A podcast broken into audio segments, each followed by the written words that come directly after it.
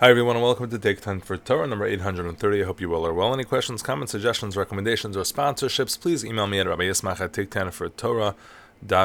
What I wanted to talk about today was this idea that we have in this week's parsha, and it's come up before in the Torah as well, the idea of the Jews leaving Egypt not only with, of course, the clothes on their back, not only leaving with their freedom, but of leaving with great riches. So this idea we know was promised to Abraham in Parshas Lech Lecha.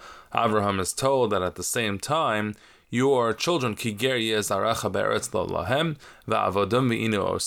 they will be subjugated they will be afflicted for 400 years v'gamas asher yavdu dananochi and the nation that does it to them I will judge and we're going to get back to this later in the week, they will leave with a great amount of wealth. And so there's a discussion about what exactly is the nature of this great wealth. Rashi there says it's money. Very simply, it's b'mamon gadol. What else could it be understood as? The Ksav HaKabbalah, for example, understands that, yeah, well, generally it might be understood as referring to money, there's a deeper idea over here. He says that the rechush was not just a financial rechush, financial wealth, but also a spiritual wealth. The Jews had to go through this experience to be redeemed, to have God impact their lives so directly so that they would see God firsthand, they would understand, and they would have their faith built off of those experiences.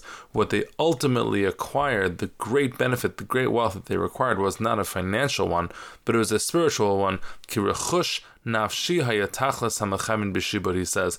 That's the goal. The goal was this rechush, and that's what Abraham has promised. It's not just about money, it's about something much larger. But of course, we know that there was this financial element, something which seems to be akin to reparations. As a matter of fact, there's a Gemara in Sanhedrin. The Gemara in Sanhedrin talks about how different, uh, you know, something, I don't know, like the UN, I guess, uh, there would be different people who would come before Alexandros Mokdon and have these claims, one country, one nationality against the other.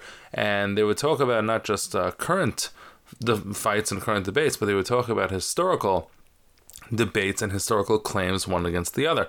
And so it tells the story in Sanhedrin Daf Tzadik Aleph Amud Aleph, it tells the story of Egypt coming before Alexandros Mokdon, this character, this Alexander the Great, perhaps, and saying that, uh, listen, they took our stuff and we'll see the language in the puzzle in this week's parasha. They took our stuff and they borrowed it, or at least they said vayishalum.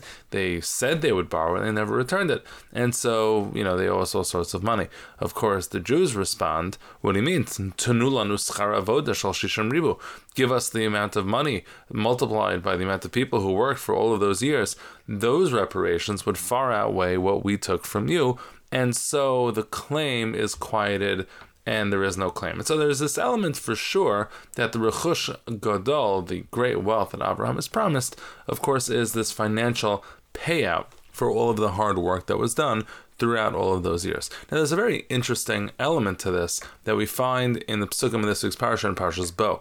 It says in Perek Yud Aleph, Pasuk Beis, Daber Na B'oznei Ha'am, God tells Moshe, please speak in the ears of the people. Esreehu, and they shall borrow that they shall borrow man from his friend, v'ishame esruusa, and a woman from her friend, clay kesef uchle zahav, gold and silver utensils. Okay, and this is mentioned a bunch of times in this week's parsha, and this idea that the Jews are going to take after asking to borrow. Now, what's even more interesting is this phrase daber na. God says to Moshe, please speak into the ears of the people. What's this daber na? So the Ibn Ezra says na here does not mean please. He says na means now. Go now and speak to the Jews and tell them to go and borrow these things. Okay? Now, Rashi understands that na is lashon bakasha. It's a request, meaning God is saying to Moshe, please do me a favor, go and ask them to please take from the valuables of the Egyptians before they leave. So Moshe is being told, please tell them to please take from the Egyptians. What's all this please about? Why are we being so polite? So the Gemara in Brachos explains that God is making the point. I made a promise to Abraham. I said, Your children will be enslaved, and they will ultimately leave Rechush Gadol. So the enslavement, Avraham might say, You did. But what about the Rechush Gadol? And so God, in order to support what he had told Abraham so many years before, needs them to go and do this willingly. And so please go tell them to take the Rechush Gadol, the great wealth, from the Egyptians. And that's based on a Gemara in Brachos. Now, why would one need to be convinced to take, right? That, that's really the obvious question here. You know, you don't need the rationale of do me a favor and do it because I promised something to Abraham when somebody's being told to take your wealth. So the Gemara actually says the reason they weren't necessarily so excited to do it is because they're being told you're going to get out of Egypt. Of course, you will not any longer be enslaved. And also, by the way, you're going to get really wealthy. Okay, so the response, as the Gemara has it, is like Mashallah Adam Asurim. It's like a person who's imprisoned, and then somebody comes to him and says, Motzinos Asurim Tomorrow they're going to take you out of jail and they're going to give you a lot of money. And what's his response? His response is, Do me a favor, forget about tomorrow and all your promises. Just take me out today. The idea of getting the Rechush Gadol, this great wealth, rang a little bit hollow to these people because in this moment they were still slaves. They were still under the thumb of the Egyptians. And so they didn't want to hear about money. And so they had to be told, Daver na, please speak, so that they would listen and they would be encouraged to actually go through with it. But of course, there are other explanations for what's going on. One of the big questions that's posed, of course, is what's this language of vayashilum? They should be told to borrow. Like, were they told to borrow it or to take it? What was the presumption that the Egyptians were under? Were they going to be returning these things or were they not going to be returning these things? Rabbeinu Bachya and others points out that no, it was uh, referring to uh, taking, and vayashilum can mean taking sometimes. So that solves some of the ethical dilemma. But there are other explanations for why it is that the Jews had to be told, please, they had to be asked, perhaps even begged. So the Sifsei Chachamim understands, he says, you know what? One of the problems that they had was they were concerned of poking the bear right? The Egyptian taskmaster, the people who were in charge, they were afraid, like, listen, if we get out, that's one thing, but we don't want them to chase us, which of course we see is exactly what happened later in the story. They do chase in order to try to recoup what they lost, not only in the slaves, but in regard to the wealth. And so they were afraid, perhaps, of taking because that would provoke the Egyptians to come after them.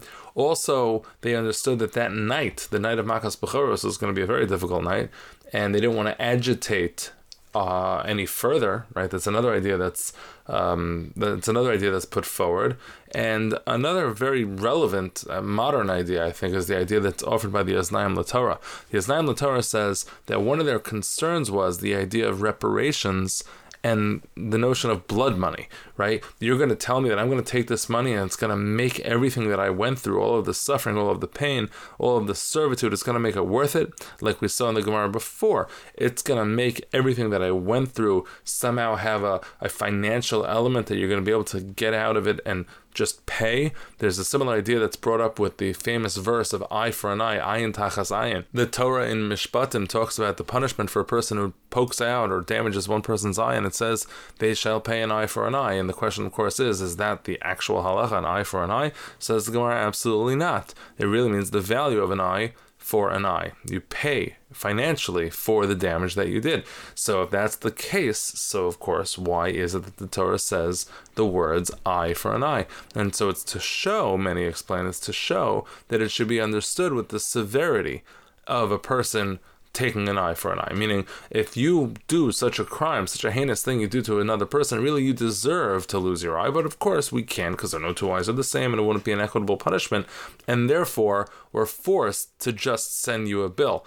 But really, that money is a cheap way of paying back for what was done. And so, too, the idea of reparations and blood money and trying to get out of your punishment with this Rechush Gadol is very difficult. The Malbim understands, interestingly, that there's no duplicity and there's really uh, no problem at all ethically with anything that's going on over here. Many of the Rishonim discuss this, and it's really worth a longer discussion. A share that I gave a few months back already in Parshas Lech Lecha. It's recorded somewhere if anybody would like more on this topic.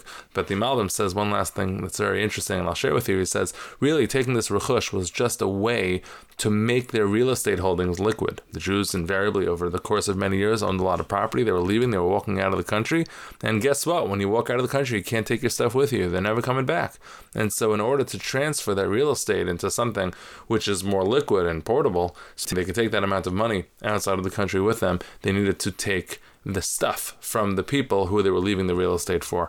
And that is the Malbim's understanding. So, altogether, for whatever reason, this wealth, whether or not it was money or whether or not it was something spiritual, whether or not it was justified uh, in however way it was justified as rep- reparations or something else, this is the rechush, the wealth promised to Avram, and how it's fulfilled is what we find in this week's Parsha. Have a great day and a great week.